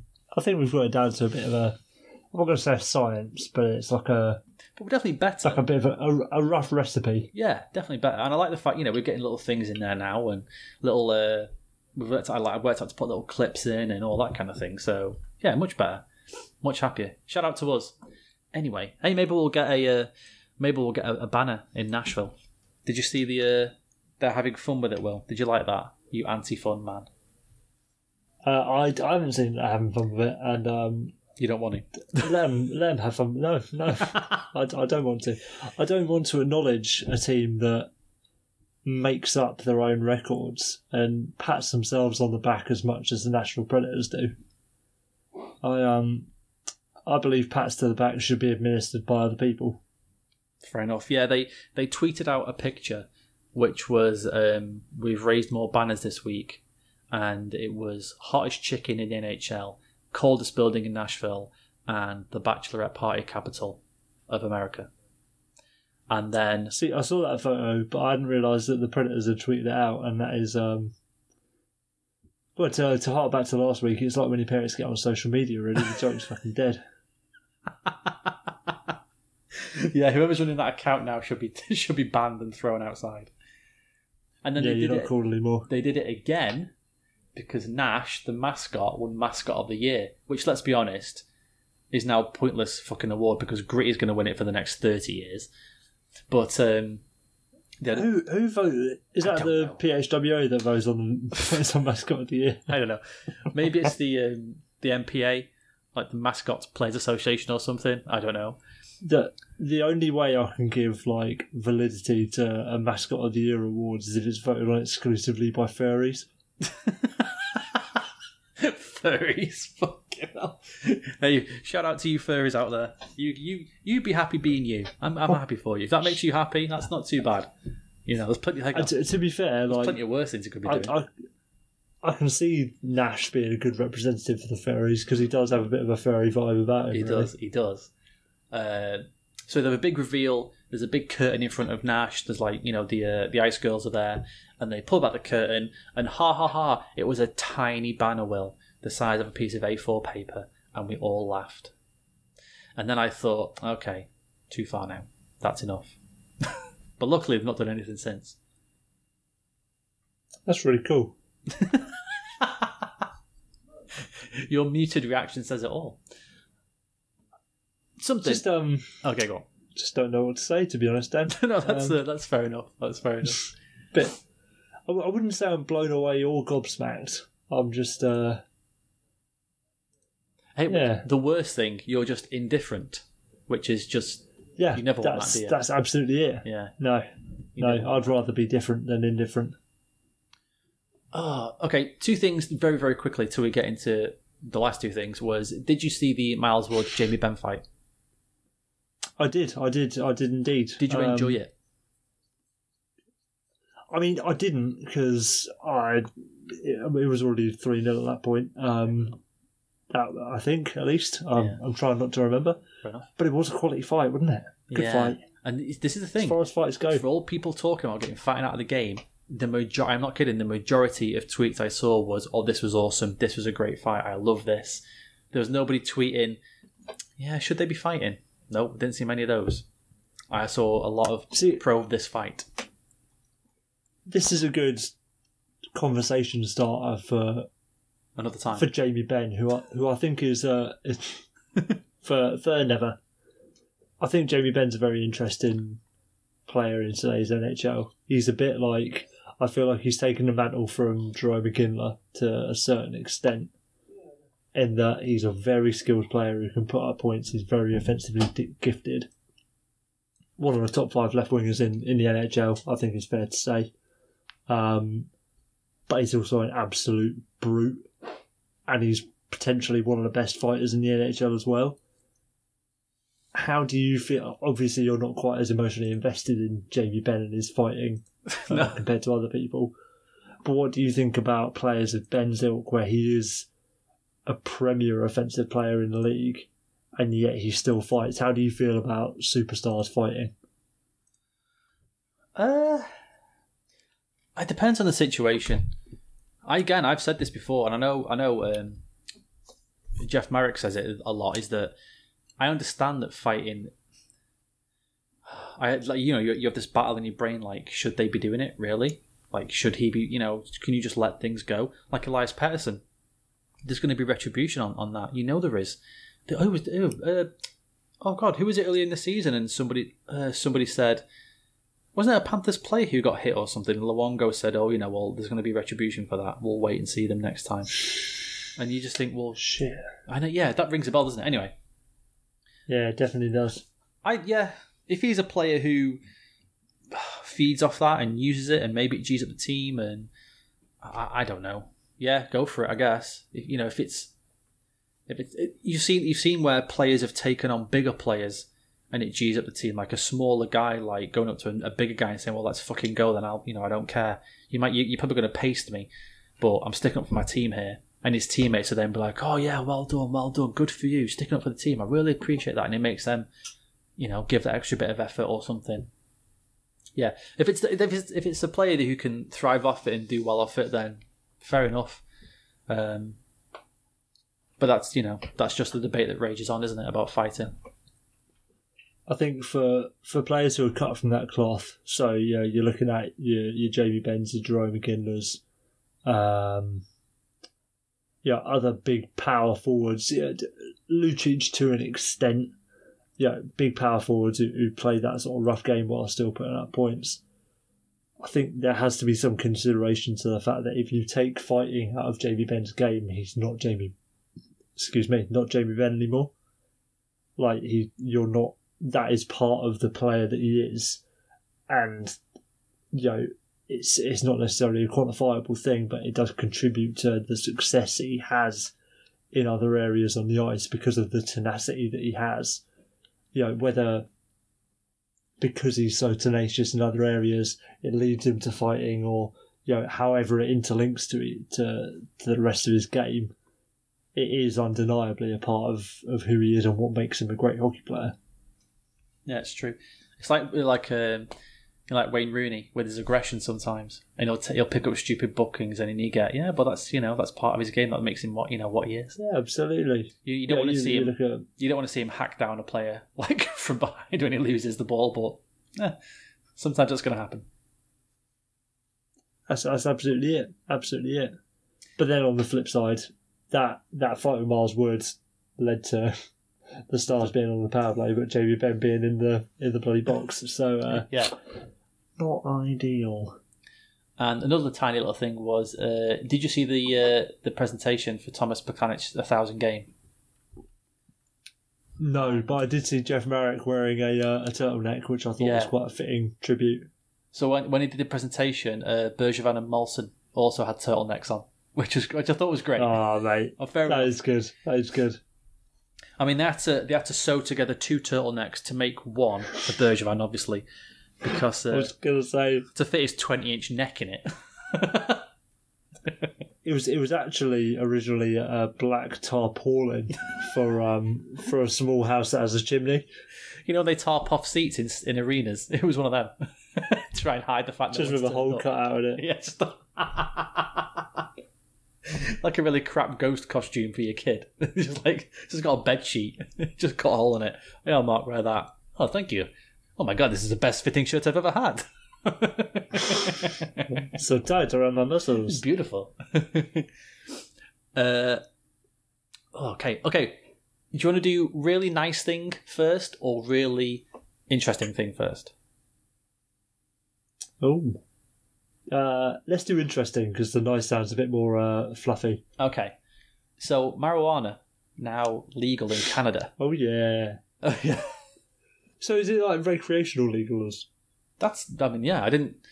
That's that's why I, how I how I got it is that it's yeah it's legal. It's, You can it's legal, legal. You can go go down the shop like right, get a twenty four pack of loo roll, get a you know big old bag of milk, and oh I'll have a, a tens bit of lemon haze, please, mate. I knew I knew you'd be happy with this you giant pot fiend. who said who said I'm a giant pot fiend? Me just then.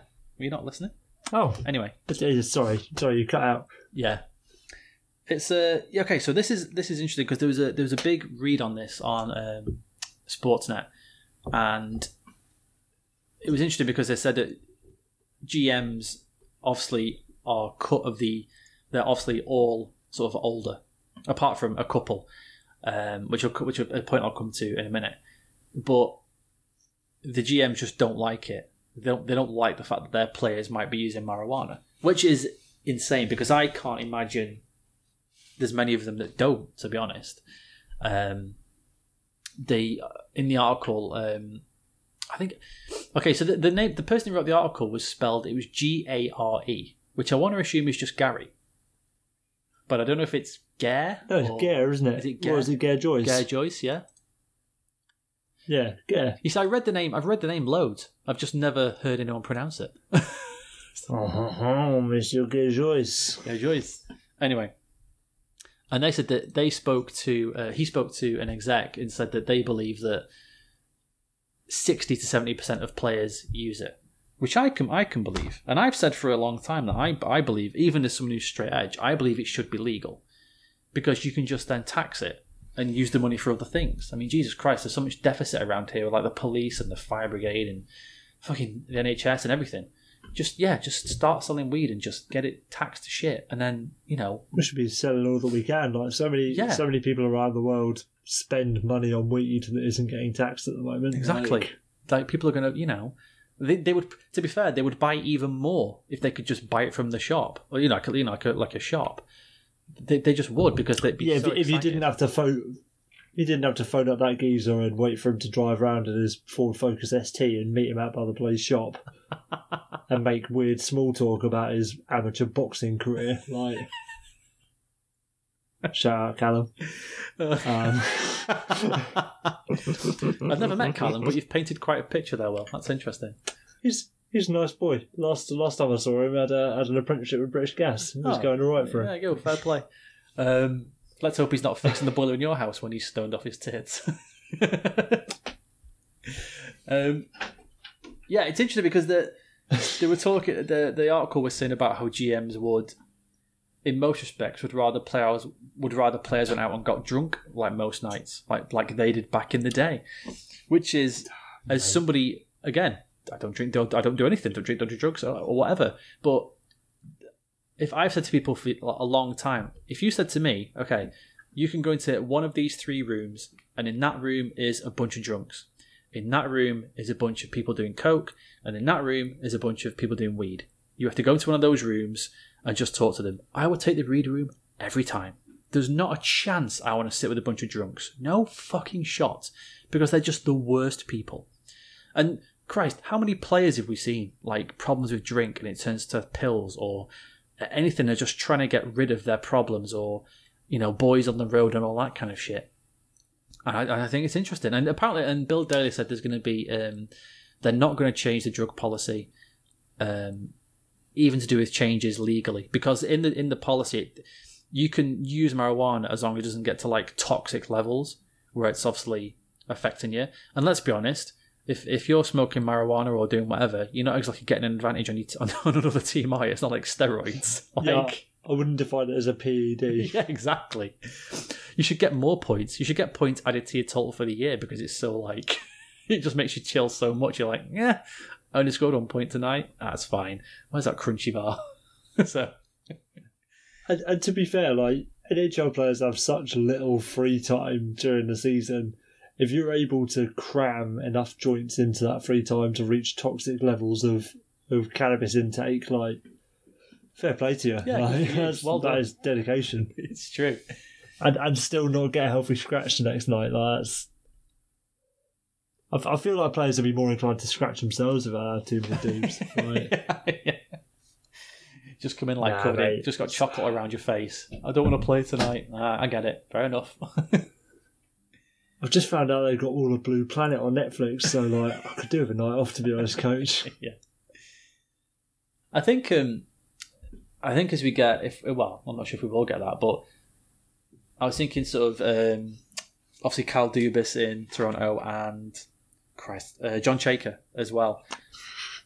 I was Like- thinking of exactly John Chayka, you thinking of like John Chayka? buzzing for for the road game in Toronto now. he wants to stay up all night doing doing bong hits and playing playing Fortnite. with Kyle Dubas because they're both young. You've got a friend request from Lou Lamoriello sixty nine. Re- reject.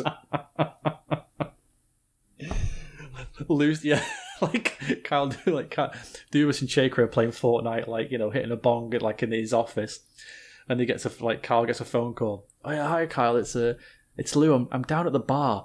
Uh, do you want do you want to come down and see me? Like catch up, just catch up for a little bit. He's like, oh, uh, I'm busy at the moment. Hangs up the phone. He wants me to go fucking drinking, drinking. What an old man. Ha ha ha. Who drinks these I, days? I love the idea of like Lou trying to trying to be down with the kids, yeah, but he's like he's got a pipe. he's like. He's, he's got like a tobacco pipe. Yeah. There's loads of tobacco in there and a little bit of weed, and he's playing Minesweeper on his computer. And he's like, I just don't get it. I don't see what these kids are seeing this, these drugs and these video games. Minesweeper. Fucking hell. I literally, I literally slapped my thigh then. That was so funny.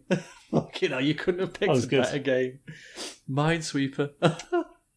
oh, I feel like my life is going to be incomplete until I win a game of Minesweeper. you must have won a game of Minesweeper before. Nah, like I haven't played it for years, and when I was a kid, I didn't really get it. Oh, dude, it's exhilarating. Shit, man. You want to talk about? You want to talk about legal? You want to talk about legal highs? Fucking complete Minesweeper once in your life. That's all you need. It's a, it's a real issue in prisons in the UK at the moment, Minesweeper addiction. I'm waiting for the BBC article like they did on Fortnite. Is Minesweeper taking over the UK? Okay. Panorama on Minesweeper. It's like some black. It's like some blurred out image, and then it's like I was playing Minesweeper for 17 hours a day. We've had to disguise his voice. John here has a problem. I was I was a general manager of an NHL team at the time, and I couldn't stop playing Minesweeper. I kept clicking. I kept clicking yes at all these trades because I was just trying to get to like to, to complete the game. oh my god, Minesweeper! Fucking hell, mate, that's genius. I was gonna say like Lou's just Lou's just gone to a shop and bought brownies, thinking like they all have weed in, but he just bought actual brownies. Like I don't get, I don't get what the big deal is. I feel fine. If anything, I don't feel more hungry. I feel quite full and sick. quite so- I feel quite ill. I think I've eaten too many. Maybe that's the idea. Oh Christ! you know. But yeah, I, yeah, it, it is. It is interesting though. Um, but, but Yeah, I, I d- I just can't see it. Like, I can understand, um, like you know, because coke's meant to be a bit of an a bit of an issue in the NHL. I can understand that because it's a party drug, and yeah, I think, I think you'll get as as many sort of people smoking weed in the NHL as you would in general population, and not as not necessarily as many, but like there will be some, but it's not going to increase just because it's legal, you know. Yeah, I agree. I agree. I think that's the thing is that, like I said about making it legal now over here, people get it anyway. Everyone can get it anyway. It's not like it's some secret cult where you've got to go like here or there or do you know this guy? Oh my god, I don't. Who is this? Like everyone can get it. I can ask. God, if I stop twenty young lads on the street, probably nineteen of them would be like, "I can get you some weed, yeah, no problem. I know a guy. Like everyone knows a guy. I know guys. I don't even do anything, but I know them. I know they can get it. So like, why, why not just fucking make it available and you know rake the coin in off it? I don't I don't get it. But uh, I agree. I, I I think it's already in use in NHL anyway. So and probably Bill Daly knows that. So says, well, yeah, it's there's no point changing the drug policy because it's it's already there anyway, and everyone's fine. So whatever. You you know for a fact that every single member of the Sharks is is a card carrying member of. Oh, you know, Because they're out in California anyway. Yeah. Like You know that day Jumbo came out with his towel over his shoulder and like naked, like without his shirt on. Like clearly he's high. oh dear. all, all he had in his pocket was a packet of King Blues or a lighter. Oh dear. and like a, a handheld minesweeper in the pocket. like a like a Tamagotchi, but with but with Minesweeper. One of those old LCD ones because he's like cause he's like forty. Was that ever a thing? I feel like that probably was a thing. What Tamagotchi? No, like a like a portable Minesweeper game. Oh, it must have been. Hang on. Ah, see, God, now you've seen. I'll have to look. And here we go. Here we go. Here we go. Hang on, if I type in portable minesweeper, what am I gonna get? What am I gonna get? I'm gonna get like metal Oh, detectors or something. I mean, maybe.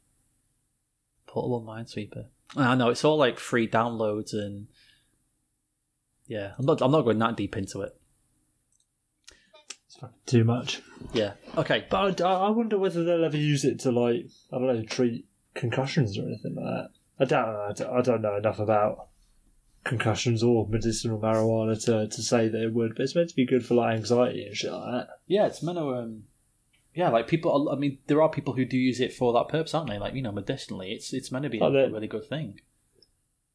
This is it. Joke, jokes aside, it does have medicinal purpose. Yeah, exactly. It's not just you know people feigning paranoia or whatever and, and trying to get a, a weed card so that they can they can buy their weed for legally because they're for free. That's not how you buy things. You don't buy things for free. That's quite the opposite. Yeah. Um, Dan, you had you had something nice to talk about. What's the nice thing to talk about? I did, I did. The fun thing, a little, uh, a little heartwarming story here to round off our episode this week. Did you see the uh, the Kenyan hockey team as presented by Tim Hortons? Of course I did. I was trying to uh, ignore the fact that it was presented by Tim Hortons and just appreciate the heartwarming story of the only, not even like the best or the worst or whatever, the only hockey team in Kenya being flown out to, to Canada to play their first competitive game. I had no idea what ice hockey was. I saw guys playing a game, but I couldn't understand how they were moving. They were like sliding, that was not running. And it was my dream to one day move like them. I had to try out something new. Ice hockey is fun because when you're in the rink, nothing matters. The whole world stops. We're actually like the pioneers of ice hockey in Kenya. And yeah, crazy. So, so nice. So nice. And like, they showed very few bits of the game, but it seemed like they knew how to play. Like, they seemed like players, like, which is nice. Oh, it's great. It's so sweet. I love, I love it when because I'm gonna, I'm actually gonna, I actually cut down a bit of the, um, I cut like 30 seconds out, and it was three of the players talking, and one of them said he just said I couldn't understand how they were moving. They were just, they were just gliding, and it's just his kind of his wonderment of wow, how do they do that? Like what's like even, and Crosby even says at the end because if if no one's seen it, just just search out um, I guess Tim Hortons Kenya on YouTube and it uh, Kenya and it comes up on there. And what they do is they get Nathan MacKinnon, who's clearly um, has to be attached to Sidney Crosby wherever he goes. Uh, they get Nate MacKinnon and Sidney Crosby to don Kenyan hockey jerseys that have been made specially for these guys as they, you know, fly them over and they've got their own dressing room and they go and play a game. And two of the players now playing for the Kenyan team are Sidney Crosby and Nate MacKinnon. And they just, he says, you know, like you wouldn't even think there was ice anywhere in Kenya, which is not a crazy thing to think, is it?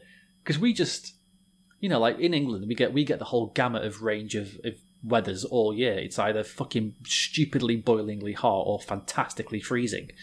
So we see all of it. But there are people in Kenya who'll never ever see snow or ice or have any idea what it even is.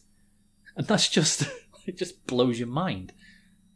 And it's such a It's, it's mad to think. yeah, it's like it's like he's that that these players of these Kenyan hockey players have just got such a childlike quality about them when they get to the arena and they've got their own dressing room and their own uniform, all proper because they don't got proper equipment. They they're essentially like making their own equipment or trying to beg, borrow, or steal whatever they can just to play.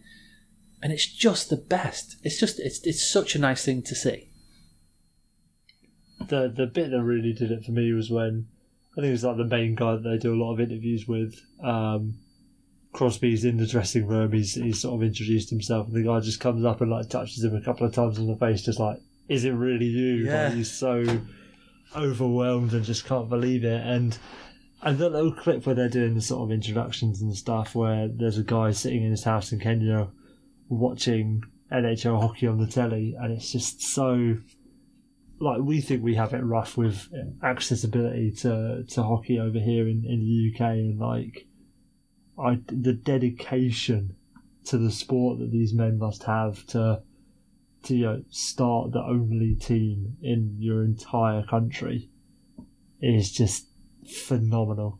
Absolutely phenomenal. And it's fantastic. And like towards the end you see that they're teaching kids how to skate, they're teaching kids how to play the game. Like it's I, I hope that they get the moment to sort of sit back and feel the pride that they deserve to feel to be pioneers of ice hockey in Kenya because that is just so commendable absolutely so commendable it's just incredible It is. It's absolutely amazing. We yeah we we take that for granted as well as that we get all these weathers, but on the other side, like looking at sports side, we see every sport in this country. I mean, you, you were joking before about kabaddi, but you can watch kabaddi in this country. Like, I don't think anyone in India can watch like you know League Two football, can they? Like, it just wouldn't, or you know something ridiculous, or like you know the Aviva Rugby Union Premiership or something. Like, they don't get that. Whereas we can watch anything in this country pretty much at any time. I mean, I can't even think of a. There's not many sports you couldn't watch in this country, but for these guys in like the heart of Africa to find, I, how did they even find it? You know, Like, mate the the wonders of the internet has to be doesn't it I know. It's and it's clearly or, one or guy. travel Clearly, one guy out of that whole group has seen ice hockey and just been like, "Whoa, what is this?" And then he's just told his mate, and that's how it's all. It's, it's all started from that one guy. Now, I don't know if that's the guy who's the captain or not, but um, just that kind of finding sports through word of mouth. Like, can you imagine if somebody came to you and said, "Oh, have you ever seen this sport called?" Christ, I don't know, something stupid. Let me think of a sport. Doesn't I'm trying to think of a made up sports name now, but of course, they all sound ridiculous in my head. Something like I don't know, fucking wall ball or something, and you're like, I've never even heard of that. What is it? And they show it to you, and it just changes your world. You're like, I can't even imagine the joy and wonderment that must bring. to be fair I'd love to watch professional ball ball where it's just people kicking a football against the wall Did you play that when you were a kid? yeah of course did you, like did you call it wall ball?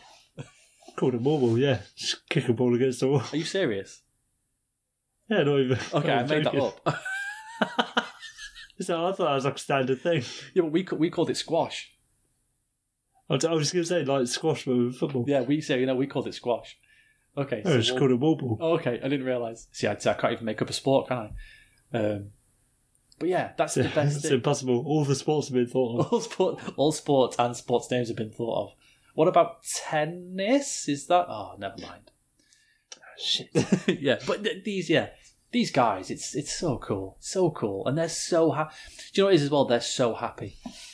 I don't think I've ever, I don't think I've ever experienced that kind of happiness ever in my life. Will, like, I don't think I ever will no, Like, I never will. Uh, quite sobering, really, watching that story I know. and uh, thinking those lucky, lucky bastards. Did you know that the um, I hope I, I hope I get his name right. I apologise if I don't, but uh, Ben Azeguer, the captain, is going to be at Leafs Pens tonight.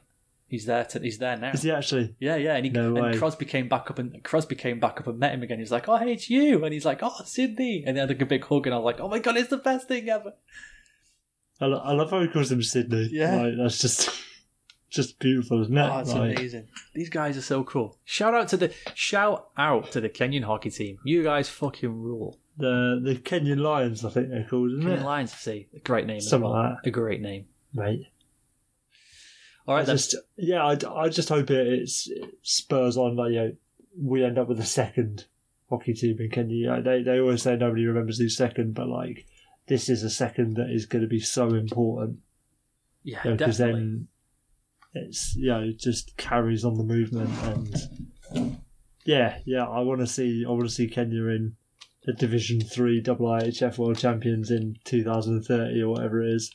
You would think now that because you know, like everyone's trying to, you know, they had the um, but the, the global games, didn't they, in China and stuff, and there's always the um, oh, you know, we're trying to break into China. We've got Chinese kids coming over to practice the game, and you would think now some teams would just like, right, let's just get some teams set up in Kenya. Let's just club together and just get some games out there or something. Give give some money to people and Yeah. get some equipment over there. I mean, Christ, This is- you know, this is it, you talk about- If you could, you could give if you're if you're a professional hockey team, any any NHL team could just give these guys your old equipment and just fucking have it. We don't need it, like you know, instead of selling it or fucking burning it or whatever. Hell, you could be a beer league team and give Yeah, give them the, your old equipment. Like, like we we talk about growing the game in countries like you know Asian countries and and the UK and stuff like that. But like, th- these are countries where the sport actually exists. There isn't one hockey team in China. There isn't one hockey team in South Korea. Like, yeah, exactly. it's it's countries like Kenya that that need the sport growing because the sport doesn't exist. And if you're the first as well, if you're the first, if you're the first team as well to go into that country and say, "Hey, here's all of our stuff. You, we'll, we'll we'll kick you out, guys. Don't worry about it." Then you you've back, you've just then won over a country. Because all all because Yeah, you got Say you got fans for life. say it's the Kings. The Kings are like right. We'll go. We'll we'll fly some of our AHL guys over there. We'll have a game, and then afterwards we'll give them all our kit, all our stuff. Well, that's it. Now now like that whole team's probably going to be Kings fans, and then they'll tell their friends about the Kings, and there you go. It makes even just from a marketing point of view, it makes great sense.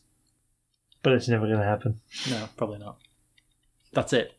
unless unless we get the Tim Hortons Cup in uh, in Kenya this time next year, maybe. Lord, Lord Horton's Cup. All right, well, I don't know if you know this or not, but a fantastic week for you in man versus coin flip. What's the most you ever lost on a coin toss? Call it. As you have now a seven-three lead over the Fabled Oh, mate. I'm, I'm not trying to get yeah. It's early early doors. Early oh, Look at doors. this. I'm not trying to get too excited. It's that pickup I'm truck buzzing. just bought. I knew something was different. That's what it was. You talk about character well. Beating a coin, I needed a pickup truck. All right, I'm good in the room. I'll tell you that. good. in the- Not on the ice. We're good in the room. Diabolical on the ice, but I'm a really good glue guy for my one man team. Oh god. Okay. All right, let's get these games done. Uh, Kings Islanders. Oh, oh, excuse me. Um, Islanders, Islanders, Islanders. Uh, Jets Coyotes. Jets has to be the Jets. Jets. All right. Uh, Wild Lightning. Lightning, Lightning. The mild can't. Nah, nah, No. no. Uh, Duckies Sabres. I'm going to go Buffalo with this one. I'm going to go. I'm feeling a bit of Buffalo. That's okay. Uh, Sens Bruins. Got to be the Senators, isn't it? Tell you what, in future, if ever I pick if I pick a Sens game, I'll just put them down as an automatic win for you. Yeah, it just seems I think it's it, it's got to be the Sens, isn't it? Yeah, yeah. Th- Throughout, especially against the bees, they've got to get some sort of retaliation for me. oh, mate, oh dear. All right, I can't believe it. fabulous. Christ, we covered a lot this week. Two hours, unbelievable. To be fair though, at least this is a two-hour show with stuff happening in the season, not a two-hour show like we did in the off-season. when there was Two hour anything. show talking about. I still feel like that Pete Doherty Mega Breakfast episode is our most renowned episode. Pete Doherty Mega Breakfast. Fucking hell, I forgot about that. It's the one episode that my friend who doesn't even like hockey, who still listens to it for a reason I still don't understand, Bloody hell. has repeatedly said, "Yeah, that was a good episode where you were talking about fried breakfast." Well, well, there you go then. If you want to talk to us about fried breakfast, you can on Twitter. Fucking go fry up. I am at I Dan could go Straight fry up. Edge. Will you are at W e v e v e r e t t. and uh, at two bits one puck number two number one. Yeah, God, dear, who couldn't do it with a fry up? Everyone. Are those your last words, Will? I think it's going to have to be. a Yeah, I'd, I'd, I don't think there's. I don't know what I'm going to have a fry up, Dan. That's that's the problem. How about before your game on Sunday? Can you not stop off somewhere and get a fry up on the way? A cheeky little fry, like a cheeky Nando's, a cheeky fry up. No, not like. No, not not that time in the morning. Why not? There must be somewhere open. There must be like a greasy spoon open somewhere. You go into like just, damn just near won't have, enough, won't have enough time. Yeah, I suppose. Like we, no, just, just won't have enough time. First game's at like ten to ten. We've got a three and a half hour drive, and as yeah, as much as we could get up earlier and then squeeze in a fry up, I don't really want to. No, that's fine. I'd rather, uh, I'd rather have a shot at McDonald's from a drive-through and um, Could you not? Um, feel shit until like the third period. could you, could you not squeeze the fry up in between periods? I, I wish I could, mate. I, I shit you not. In in our league last year, one of one of our players who he's Canadian, so yeah, you put a bit of um, put a bit of faith in him. His professionalism. Yes. He had to fucking leave the bench during one of our games to go have a shit because his fucking stomach was doing backflips. You see, he's not got any. He's fucking skated across the ring. It's like, I've got to go, boys. See you later. like he's been traded mid-game, like uh, fucking Duchene was. yeah. Just skates off. He's been traded. What's going on? No, he just needs a shit. Oh, okay. what was that thing? Um, like when uh, when Ben Bishop got pulled in the playoffs a couple of years ago Yeah. and came back, there was that rumor that he had like diarrhea or something. Yeah. Imagine, imagine being a goalie. You're in the crease in the playoffs, no less, and you're like, you feel that like, oh fuck, Yeah, you do. I need to shit. 'Cause you Like, can't There's nothing I can do about it. It's like he's getting the sweat. He's getting hot, then cold, then hot, then cold. waving down the like rocking back and forth, trying to wave down your coach to be like, I need a shit. yeah, I, I hear you, John. I, I know it's the playoffs. I know it's a big game, but I've got to go. yeah, sorry. that sort of thing that like you just you you don't even explain. You just barge past him straight to the locker room. Like, "Oh, I'm sorry, I've got to go. Yeah, you don't even explain it. You're just like, sorry, on the way, and then you just carry on going. I'm sorry. I'll be back in ten. Yeah. Uh, Oh dear. Well, just quick before we go, I do have some last words this week. Uh, shout out to Oh. Manjeet Chhillar, who apparently is the world's best pro kabaddi player. There we go. How's that for some circular fucking bookending of this show? Quality. Nice one. All right, take it easy, folks. We'll see you later. Peace.